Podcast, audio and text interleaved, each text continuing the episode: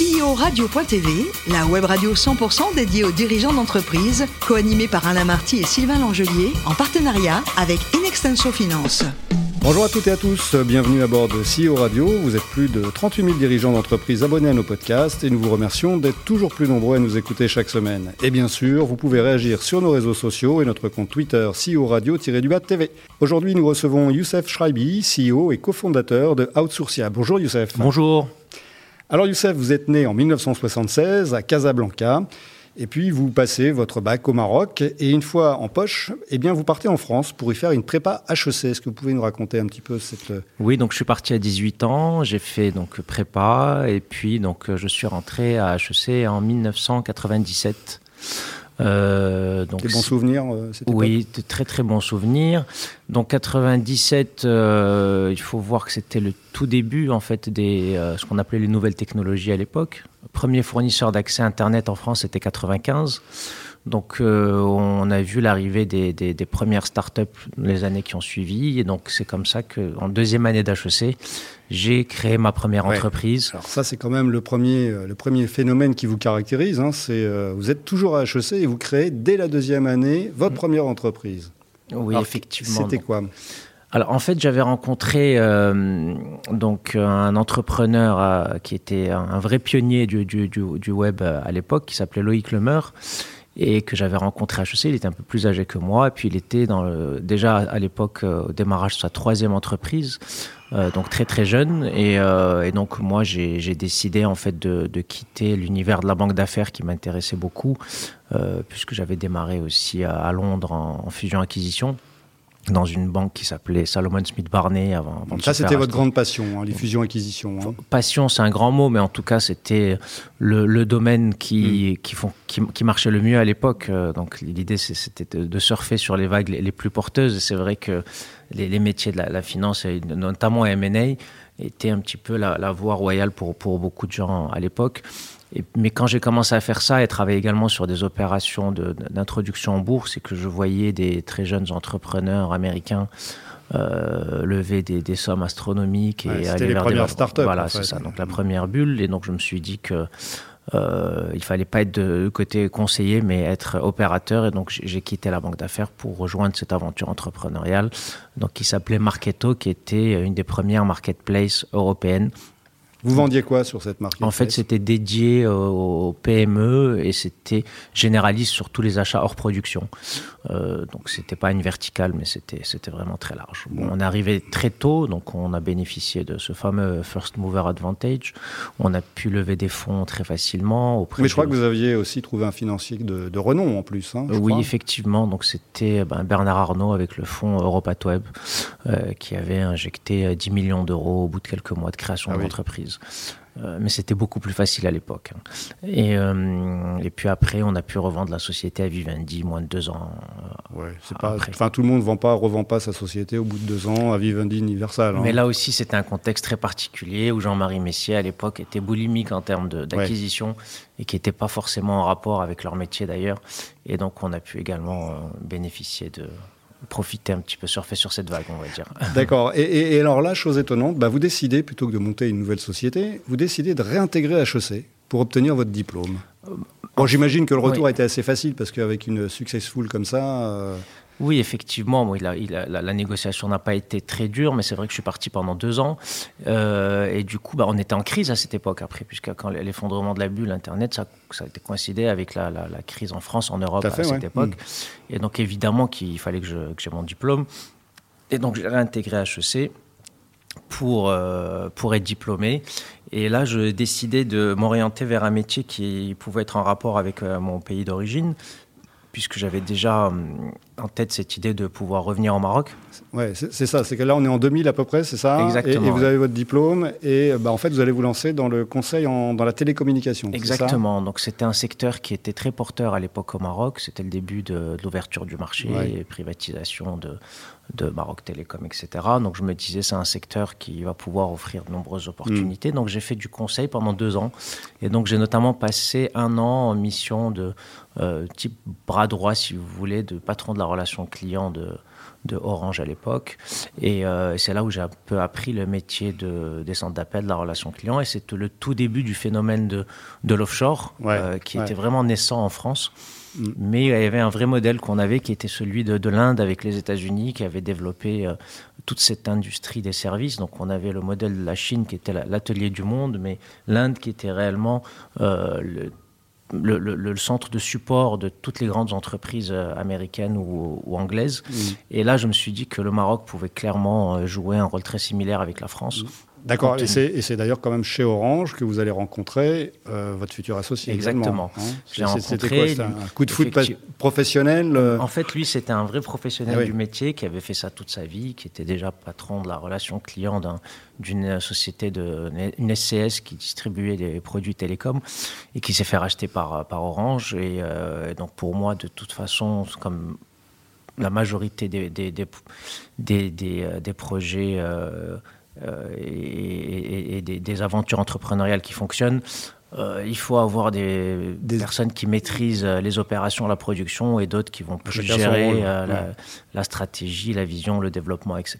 Donc j'avais trouvé, si vous voulez, vraiment la personne qui pouvait être l'alter ego nécessaire à, avancer. Donc du coup, c'est ce qu'on a fait. Donc lui, donc français, il est parti au Maroc pour monter les, premiers sites de production.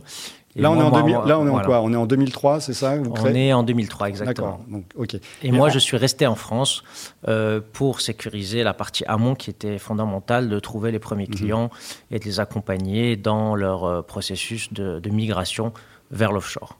Alors Youssef, cette année, bah, votre entreprise Outsourcia fête ses 20 ans.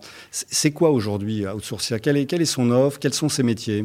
Alors, notre métier de base, c'était la gestion externalisée de la relation client, donc avec des centres d'appel de, initialement et aujourd'hui qu'on appelle des centres de contact multicanal, puisqu'on gère euh, de plus en plus de, de, de, de, chat, de messaging, de réseaux sociaux, alors qu'à l'origine c'était que de la voix. Euh, on est également sur plusieurs langues. Au départ c'était que du français, aujourd'hui on gère sept langues et on a réussi à accompagner de nombreux, notamment e-marchands français, dans leur internationalisation euh, en, en, Europe. On peut citer des noms peut-être ou... Oui, on travaille euh, pour des sociétés comme euh, Mister Auto, hmm. euh, comme Manutan, les acteurs également de comme showroom privé, vente privée. des grosses marketplaces quand même. Hein. alors, c'est, alors aussi bien sur des, des, des problématiques on va dire relation client, mais pour les derniers que j'ai cités, c'est plus sur du back-office qu'on a mhm. plus développé à Madagascar. Et là, c'est de la rédaction de fiches produits, par exemple, euh, la, mise en ligne, tous ces sites marchands qui ont besoin en fait de, mettre en ligne tous les jours plusieurs centaines de, produits, bah, il y a un back-office important. Et ça, c'est un métier qu'on a développé notamment à Madagascar. Et on est également présent en Tunisie aujourd'hui. Euh, on a racheté en fait le, numéro un tunisien de la relation client. Euh, puis on est en France, on a été le premier acteur euh, marocain à investir sur le marché français de la relation client, à un moment où tous les acteurs français et européens faisaient le chemin inverse, d'aller vers euh, des destinations offshore. Mais pour nous, il était très important d'être présent en France pour être plus proche de nos clients, et puis également pour pouvoir proposer de la production en France, puisque tout ne peut pas être géré en, offshore. Donc aujourd'hui, on est à 3500 collaborateurs dans cinq pays. Et on a fait euh, de la croissance organique assez forte depuis la création, donc à deux chiffres, euh, pour atteindre un chiffre d'affaires de l'ordre de 40 millions d'euros aujourd'hui. D'accord. Euh, mais également grâce à de nombreuses opérations de croissance externe, puisqu'on a racheté cinq sociétés, aussi bien dans nos métiers de base que pour aller vers d'autres métiers de l'externalisation, notamment dans la santé par exemple. On a fait mmh. l'acquisition d'un acteur qui s'appelle Simplify, qui est une société française spécialisée dans euh, l'externalisation notamment de, des comptes rendus médicaux. D'accord, euh, c'est-à-dire Alors, c'est en, quelques mots, ça va être des, radiologues en France qui vont pas saisir eux-mêmes leur compte rendu médical, mais euh, qui vont donner les conclusions par un dictaphone qui va être envoyé en temps réel euh, chez nous à Casablanca, où des médecins au Maroc, enfin des étudiants en dernière année de médecine, vont faire ces comptes rendus et les renvoyer en temps réel au radiologue en France qui va pouvoir les donner à, ses patients. D'accord. Donc ça vous donne une idée que de, de, de, hmm. de toutes les euh, les opportunités qui existent dans l'externalisation, c'est infini. Il y a beaucoup de choses. Alors c'est infini, c'est vraiment clairement global mm. et, et, multiservice, multilingue, multicanal. Enfin, vous abordez mm. vraiment tous les, mm. tous les services qu'on peut mettre euh, justement euh, dans la, dans la relation client, dans la gestion de la relation client. En revanche, en termes de technologie, euh, quel est le niveau d'intégration de, de l'IA aujourd'hui dans vos process? Comment ça se passe? Alors aujourd'hui, nous, on, est, on, présente très souvent l'IA comme une, une, vraie menace pour nos métiers. la réalité, c'est qu'on est très fortement consommateur de ces solutions nous-mêmes. Ça nous permet d'aller vers ce qu'on appelle des agents augmentés qui vont utiliser toutes ces solutions pour être encore plus efficaces, aller plus vite, aller rechercher les bonnes informations, avoir une, vue immédiate de l'historique de, consommation euh, du, du, client euh, final. Mm. Et, et, donc, c'est un certain nombre d'outils qui nous permettent euh, de euh, de préciser le, le, dialogue, de, de on, on va beaucoup plus vite. Alors après, bien entendu, il y a l'automatisation pour les process les plus simples où on n'a même plus besoin d'une interaction physique, mm. mais qui représente euh, allez, environ 20 20 des, des, interactions. Mais pour tout le reste, ce qu'il faut bien se dire aujourd'hui, c'est que chaque contact avec un client est une vraie opportunité pour mieux le connaître, le fidéliser, lui vendre d'autres choses et au final, aujourd'hui, euh, on considère plus du tout euh, notre métier et, et, les centres comme des centres de, de, de coûts, mais des véritables centres de profit qui génèrent des revenus additionnels. Euh, et même en temps de crise, on le voit, euh, c'est fondamental d'être au plus proche de son client euh, pour, encore une fois, le fidéliser au mieux. Et, et ça, on l'a vu encore plus pendant cette période de, crise sanitaire. D'accord, donc ça veut dire qu'avec l'arrivée de l'IA et, et, son intégration dans tous vos process, en fait, rassurez-nous, l'humain ne va pas disparaître demain dans la gestion de la relation client. Hein, non, parce qu'on peut encore une fois automatiser les processus simples, mais dès qu'il s'agit de, de créer une véritable politique de contact avec ses clients, pour avoir un vrai lien et, euh, et, permettre justement de, de, de, créer en fait cette proximité et cette personnalisation. Euh, personne ne le fera jamais mieux qu'un humain. D'accord. Alors justement, euh, vous êtes sur un secteur très concurrentiel, hein, la gestion de la relation client. Alors avec toute votre offre là, qui est effectivement très vaste et vous abordez plein de plein de plein de sujets dans plein de pays. En revanche, Comment on, existe sur ce marché? Comment on perdure? Comment euh, la concurrence est forte? Comment, La concurrence est très forte. Euh, il y a, on a démarré il y a, il y a 20 ans. Euh, C'était un moment où tous les acteurs leaders français donc, ont voulu aller vers des solutions d'externalisation en offshore aussi, donc sont installés euh, au Maghreb. Et puis là, plus récemment, on voit que l'Afrique subsaharienne se positionne très bien également. Euh, Madagascar est également une destination très compétitive aujourd'hui, donc on a plusieurs dizaines de pays qui sont en concurrence, et puis dans chaque pays, il y a plusieurs acteurs. Et donc, bien entendu, bon, nous déjà, on a démarré il y a 20 ans, euh, donc on fait quand même partie euh, des, pionniers.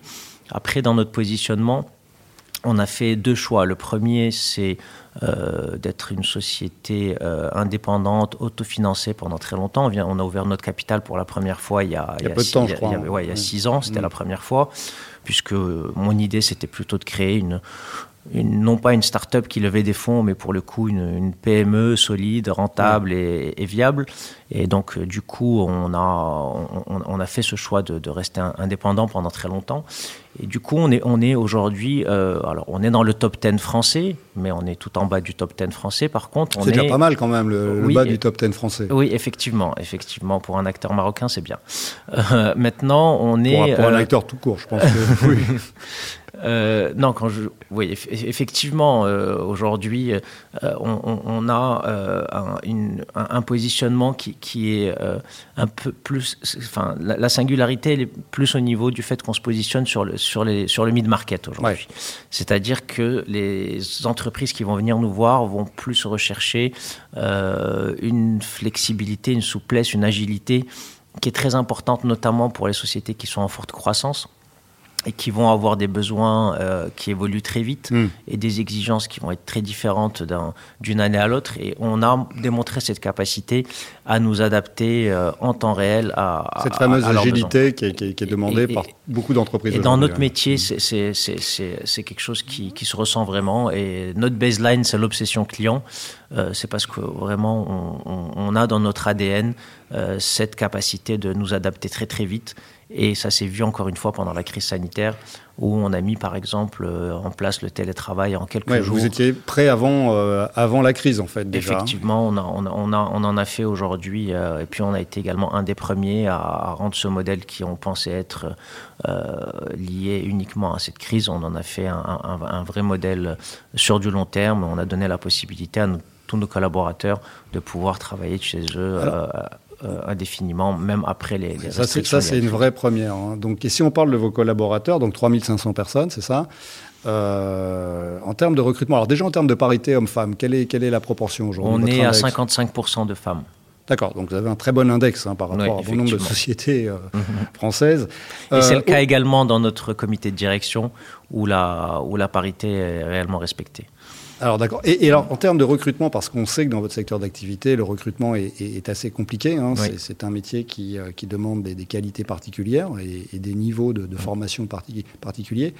Euh, Comment, comment vous procédez, vous, pour, recruter vos... Alors, on en a fait un vrai métier. On a créé une filiale euh, qui s'appelle Offshore Academy, qui est un cabinet de, recrutement et de formation, euh, dont, le premier client est Outsourcia, bien entendu, mais mm. on a des vrais professionnels euh, qui, au quotidien, vont identifier des talents et pouvoir constituer des viviers permanents de ressources qu'on peut mobiliser à tout moment, puisque euh, nous, il faut qu'on puisse aller très très vite. Lorsqu'on a des clients qui vont avoir des flux qui augmentent d'un coup, il faut, pouvoir intégrer euh, des centaines de ressources en très peu de temps et pouvoir les former. Donc également la formation, bien entendu, euh, c'est un métier qui est devenu presque notre métier de base aujourd'hui et qu'on a, qu'on a réellement professionnalisé au sein d'une filiale dédiée.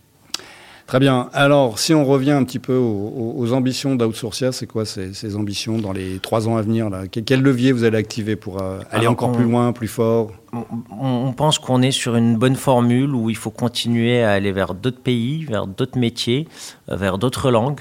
Et euh, la bonne nouvelle, c'est qu'on a aujourd'hui le bon partenaire financier pour nous accompagner dans cette croissance, et notamment avec de nouvelles opérations de croissance externe euh, qu'on a planifié pour aller dans d'autres zones où on n'est pas encore présent et pour continuer à diversifier notre offre, euh, notamment en, termes de langue et de métier.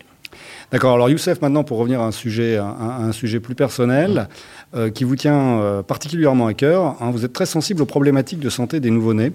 Et je crois que vous soutenez une association qui s'appelle Maghreb Secours. Vous pouvez nous en parler un petit peu de cette association? Oui, effectivement. Euh, euh, moi, j'ai été très sensible au travail de, de, cette association qui, en fait, identifie euh, des personnes qui sont dans le besoin. Et on est dans. Bon, alors, au Maroc, c'est très nouveau, l'assurance maladie obligatoire. Donc, c'est le gros projet de, de cette année. mais jusque-là, en fait, le système de santé publique pouvait montrer certaines euh, lacunes mm. et limites. Et, euh, et donc, donc il y, a des, y a des parents qui ne peuvent pas euh, payer des soins pour leurs enfants et, euh, donc cette association mobilise des fonds pour pouvoir le faire. Et donc vous la soutenez. Et alors pour finir sur une note un peu plus gaie, côté musique, euh, je crois que vous êtes plutôt branché musique électronique, oui. un mix tribal, mystique, rythmé. vous avez des, des, artistes à nous, à nous recommander pour découvrir C'est plus des DJ qui ne sont pas forcément connus, mais c'est vrai que j'aime beaucoup en fait ce type de musique qui est à la fois euh, rythmé et profond. eh bien, merci beaucoup, Youssef. Fin de ce numéro de CEO Radio. Retrouvez toute notre actualité sur nos comptes Twitter et LinkedIn. On se donne rendez-vous mardi prochain à 14h précise pour une nouvelle émission. L'invité de la semaine de CEO Radio, une production B2B Radio.tv en partenariat avec Inextenso Finance.